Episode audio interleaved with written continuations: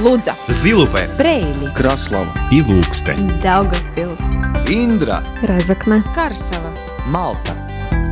Латгальская студия. Но от Виском. Радио 4.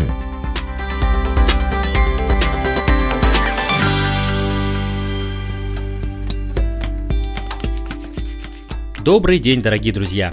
В эфире Латвийского радио 4 звучит программа «Латгальская студия». У микрофона Сергей Кузнецов. В апреле продолжаем рассказывать об иностранцах, приехавших в Латгалию, а также людях, которые помогают зарубежным гостям адаптироваться к местным условиям или с пользой провести время.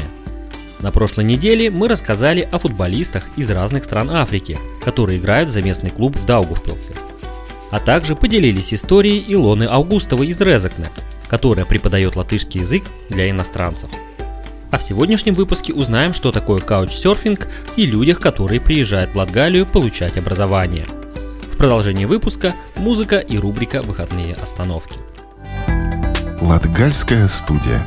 Но от Виском. Радио 4.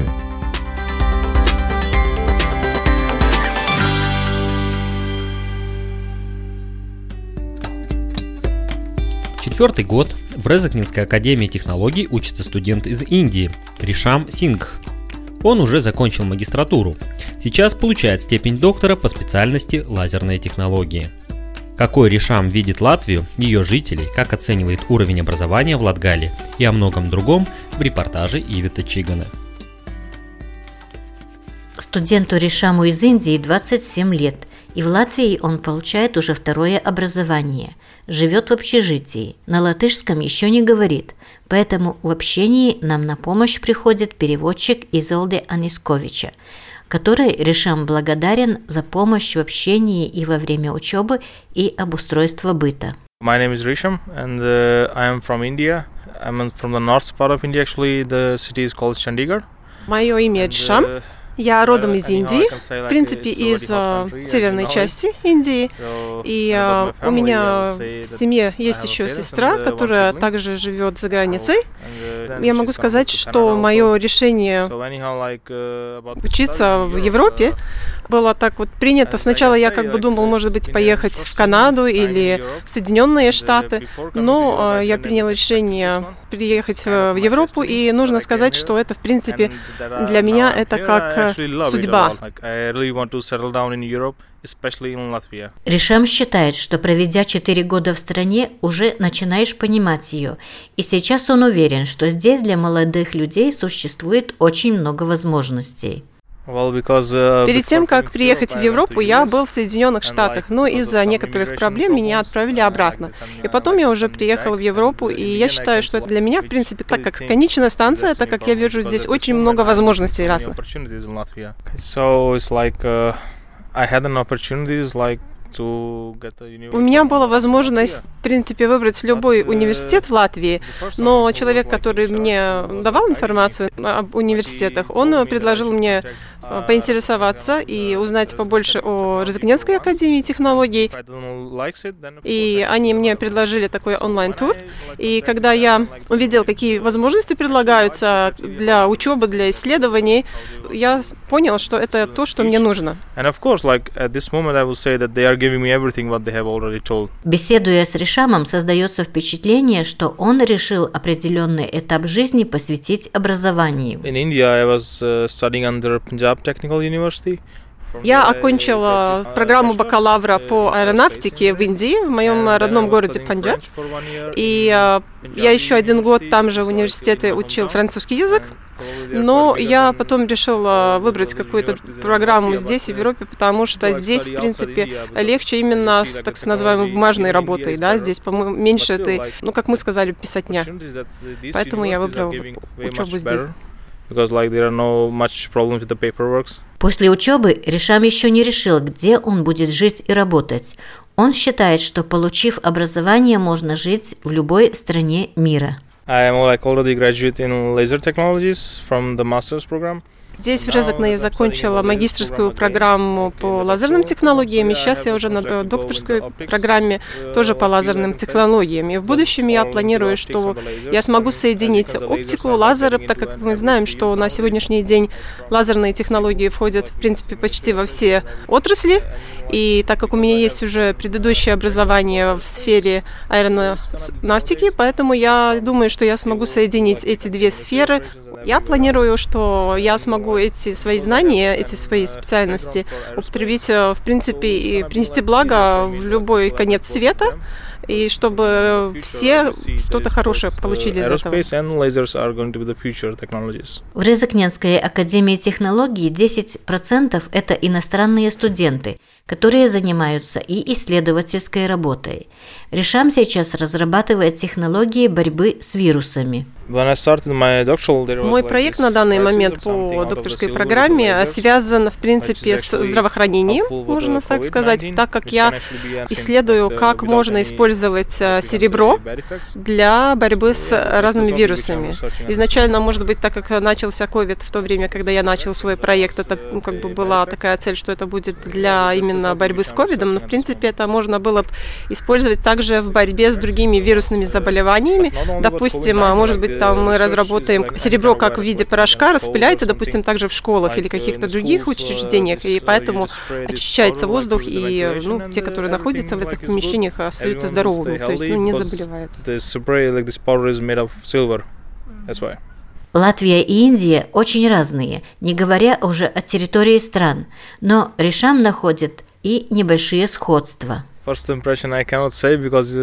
Uh, Нужно сказать, что когда я приехала в Латгале, это было ночью, поэтому никаких особых таких а, впечатлений не было. Но когда... И вообще у меня не было света на улицах, освещения, и я подумала, что вообще я прибыл в какую-то маленькую деревню.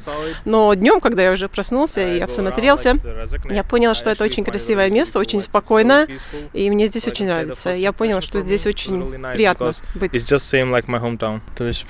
Я могу сказать, что латыши очень благополучно ко мне относятся. И э, у меня очень много друзей э, среди латышей.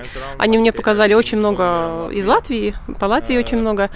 Я с ними был. И также насчет э, профессоров, которые мне преподают, лекторы, они очень отзывчивые. И всегда, если мне нужна какая-то помощь, они очень охотно оказывают помощь. И также, если мне было вот сейчас в это время ковида нужна тоже помощь, тогда я ее смог получить без проблем.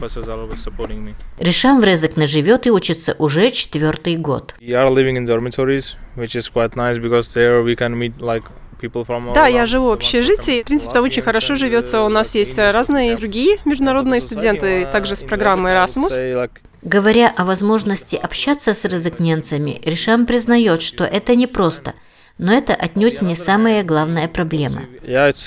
А, ну, насчет э, жителей Резакна я могу сказать, что да, здесь есть некая проблема, потому что они, может быть, не говорят на том языке, который я понимаю, но а, я должен сказать, что это не проблема, потому что я каждый день учусь чему-то новому, и, а, в принципе, это вопрос, как вы относитесь к миру вообще, к вашему мирозрению. Если вы позитивно относитесь, тогда и все у вас хорошо. Ришам рассказывает, что он учит латышский язык и считает, что язык не очень сложный, но грамматика... Латин, как класс, prieks iepazīties. Can say now. А если мы говорим насчет разговорной речи, то, в принципе, не так уж э, сложно говорить, потому что некоторые слова, они схожи с английскими словами, некоторые даже с индийским э, языком. Но если мы говорим о грамматике, тогда, конечно, это очень сложно, и без э, профессионального преподавателя изучить грамматику латышскую это очень сложно. У каждого народа свой язык, свои традиции и, конечно же, кухня – Решам, наверное, как и большая часть студенческой братьи, не привередлив в еде. Да, в Индии у нас очень много разной еды, мы, у нас очень богатая кухня, у нас всякие разные продукты, но в Латвии, в принципе, для меня нет проблем, потому что я могу купить те uh, продукты, которые мне нужны, чтобы приготовить для себя какие-то блюда. Но насчет латышской кухни я могу сказать, что мне нравится, и то, что мне друзья предлагали, может быть, не хватает иногда, может быть, приправ, uh, но, в принципе, да, это вкусно. На просьбу назвать, что студенту из Индии нравится и что, может, можно было бы изменить в Латвии, Ришам откровенно признает, что в Латвии люди с опаской относятся к иностранцам. First of all, about the change, I would say that people should not be scared of international А, people. насчет таких негативных или, скажем, таких вещей, которые можно было э, улучшить, я бы сказал, что э, мы сталкивались с тем, что иногда люди боятся иностранцев. Это видно, что они боятся, и, может быть, если бы они перебороли эту свою такую боязнь, такое отношение, и даже если они не говорят на английском или на другом языке, который нам понятен, но именно это такая боязнь иностранцев, Но то, что мне здесь, э, скажем, одно из вещей, которые мне здесь очень нравится, это, это то, что ваш город вообще здесь Латвия очень зеленая, деревья, разные саженцы, трава, все зеленое. Это очень похоже на то, что у меня дома, на мой родной город. Это мне очень нравится. And uh, yeah, the cold weather is actually nice after living so many years in India. Латгальская студия. Но от Виском. Радио 4.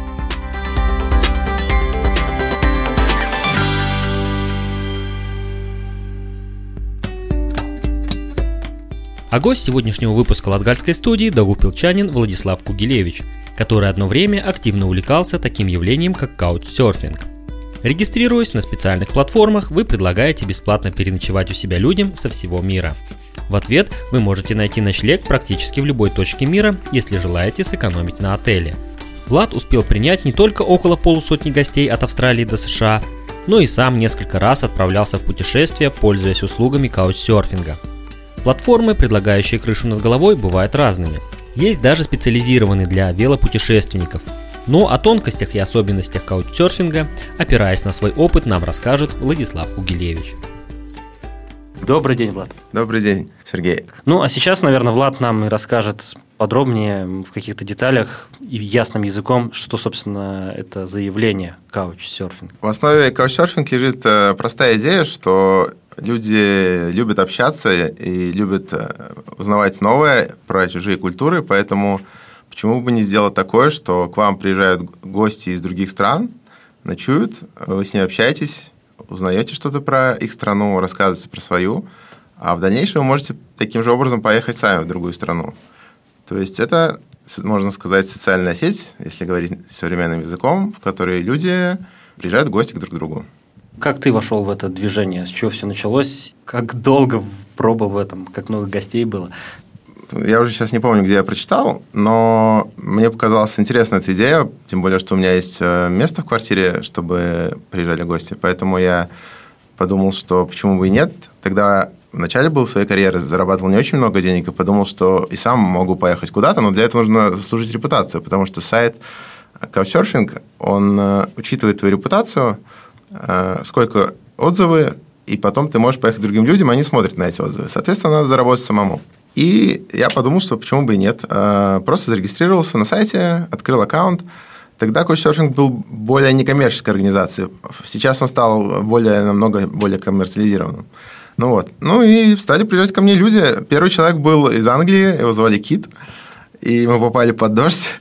это было забавно. И для него это был тоже первый опыт. Так случайно сложилось, что и я первый раз принял гостя, и он первый раз приехал в гости. Как долго он пробовал? А, ну, по-моему, всего лишь один день. Поехал дальше. Обычно такое не приветствуется, когда человек, например, приезжает только на ночь, называется как-то там дамп, ну, типа, что вот он приехал, переночевал и уехал, и вы даже не смогли пообщаться. Это противоречит духу сайта, идеи самой. Потому что идея не в том, чтобы бесплатно переночевать, а в том, чтобы пообщаться с людьми. Насколько твои ожидания оправдались вот в этом общении? То есть ну, твоя задача какая была? Просто интересно узнать э, мировоззрение, культуру других людей или прокачать какие-то языковые навыки? И то, и другое э, тоже было важно. Ну, то есть, мне было важно заработать репутацию, чтобы самому поехать дальше. Но кроме этого, мне было интересно, конечно, пообщаться с людьми. И английский тоже я постепенно прокачивал, в том числе с помощью такого общения. Это хорошая очень практика, потому что ты с человеком проводишь э, иногда много времени, несколько часов. Если у тебя есть время, вы можете куда-то сходить, показать ему город. И были интересные всякие истории. Там китайцы приезжали, они по-английски плохо говорили, они приехали на велосипедах, там была одна девушка и три парня. Вот, они мне приготовили кит... ужин китайский. Это было очень интересно. То есть и все это размещалось в квартире? Да, иногда Рекорд был, когда приехало пять девушек из здания, студенток антропологического университета, и они вроде как были датчанки, я им все показывал, а с людьми Даугавпилсе говорил по-русски там обычно, да. И через час выяснилось, что одна из них на самом деле из Санкт-Петербурга, и говорит по-русски, естественно. И они меня так просто как бы проверяли и решили приколоться. Но я не в обиде, потому что мы с ними здорово пообщались. А, они были, по-моему, у меня пару дней. Но вот пять человек в квартире уже разместить это сложно, но если у тебя есть надувные матрасы всякие, то возможно. Один из таких минусов этого движения а, в том, что ты часто не знаешь, какие условия тебя ожидают. То есть надо понимать, что ну, это не отель, а, и все, что здесь может быть, все что угодно, и как бы на это не надо жаловаться. В этом плане ты как бы специально готовишь гостей, или у тебя вот есть комната, вот здесь что есть, то есть? Ну, у меня хорошие как бы условия. У меня дома есть там, ну, как запасная кровать была, э, постельное белье, там всякое такое, все это есть, да. То есть э, не всегда такие хорошие условия бывают, особенно в больших городах. Там большой спрос, и поэтому, когда ты приезжаешь, во-первых, трудно найти, ну, когда подаешь заявку, там никто не хочет тебя брать, потому что там очень большой спрос. А во-вторых, там бывают маленькие квартиры. Например, в Копенгагене душ был на улице, надо было выходить в другое здание в душ, чтобы попасть. Я же не говорю про Иорданию. Так, конечно, это надо понимать, что вы можете там не сойтись с характерами, например, или, может быть, даже опасно, если э, особенно это касается женщин, которые приезжают к мужчинам. Надо смотреть отзывы, надо смотреть, э, чтобы было много отзывов человека, и читать описание. Если тебе не нравится описание, оно слишком маленькое, не ехать такому человеку. Ну и самому делать хорошее описание, чтобы люди понимали, что их ждет. Как долго ты активно ну, вот, участвовал в этом движении, скажем так? Сколько плюс-минус гостей удалось принять? И с какой частотой? Ну, это довольно долго было, там лет 8, наверное, занимался этим. Э, гостей было человек 50 точно. Ну, 100 вряд ли. У меня вот есть друг из Даугавпилса, у которого было 100, больше 100. Но 50, наверное, было, да. Э, частота такая разная. Бывает, как бы они прямо... Как ни странно, в Даугавпилс приезжают иностранцы э, довольно-таки много.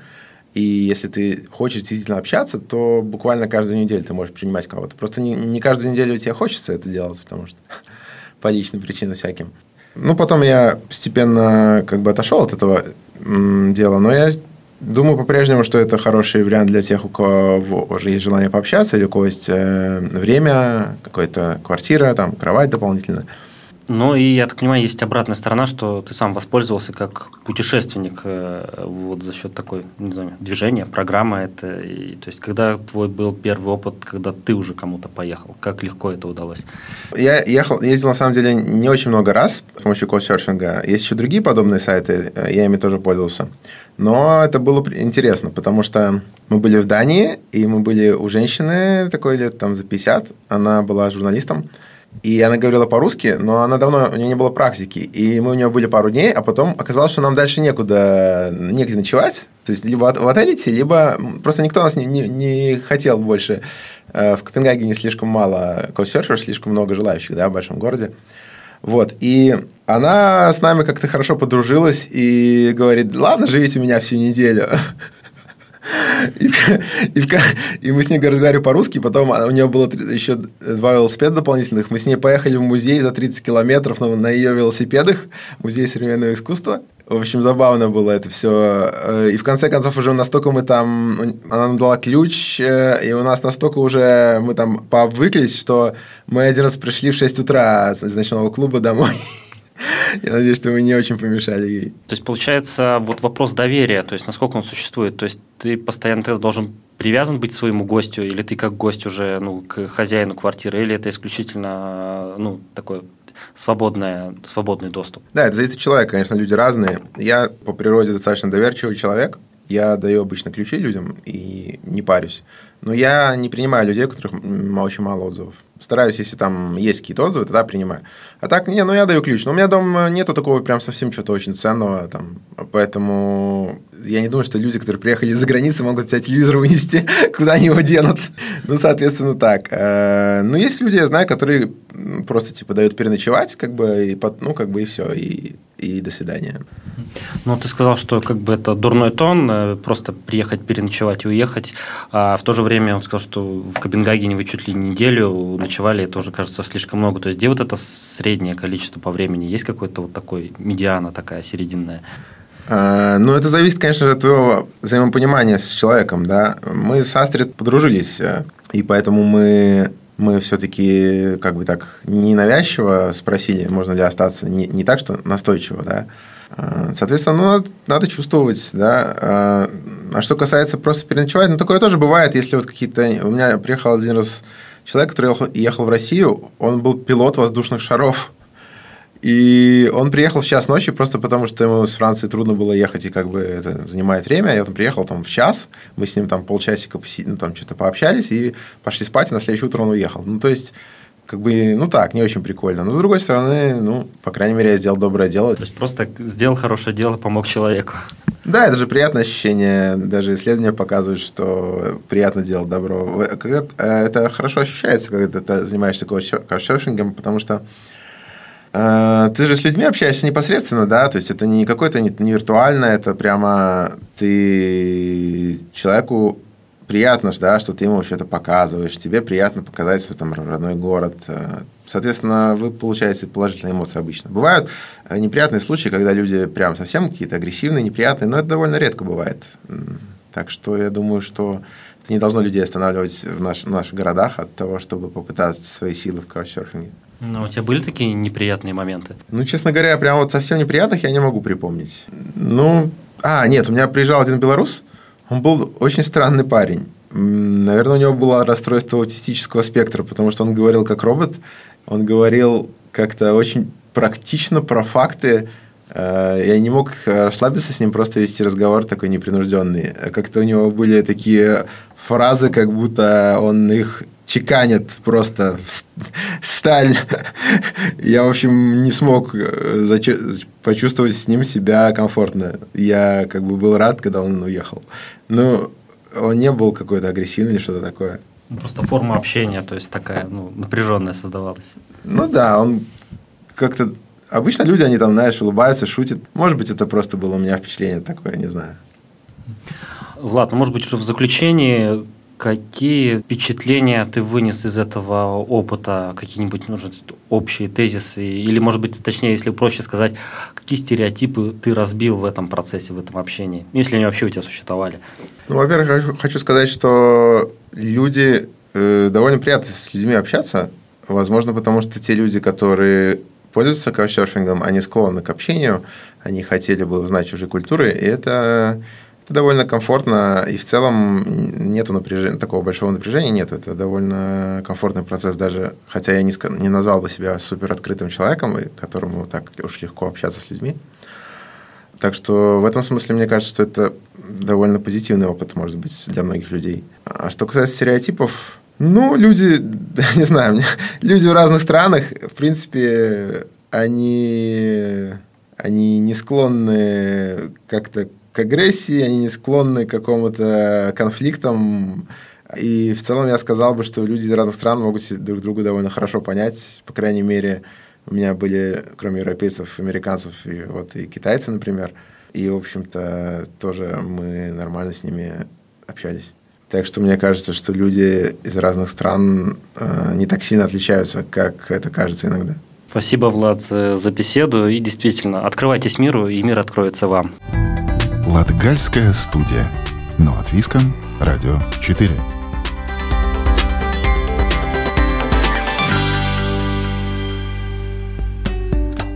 В рубрике «Выходные остановки» сегодня расскажем, как познавательно можно провести выходной день в Даугавпилском крае, если отправиться в мини-зоопарки Юрита Минизу или Рапторс Парк, а также приют для животных «Второй дом». Интересно здесь будет и детям, и взрослым – и, возможно, вы решите, что один из питомцев приюта станет частью вашей семьи. А в мире животных побывала Елена Иванцова. Более 100 питомцев сегодня обитают в контактном зоопарке Юрита Минизо, который находится в 10 километрах от Даугавпилса. Здесь есть возможность покормить и приласкать лошадей, верблюдов, ослов, альпака, овец, лам, а также морских свинок, кроликов, куриц и других животных – Хозяева зоопарка Юрис Шадурский и Рита Кочмарева.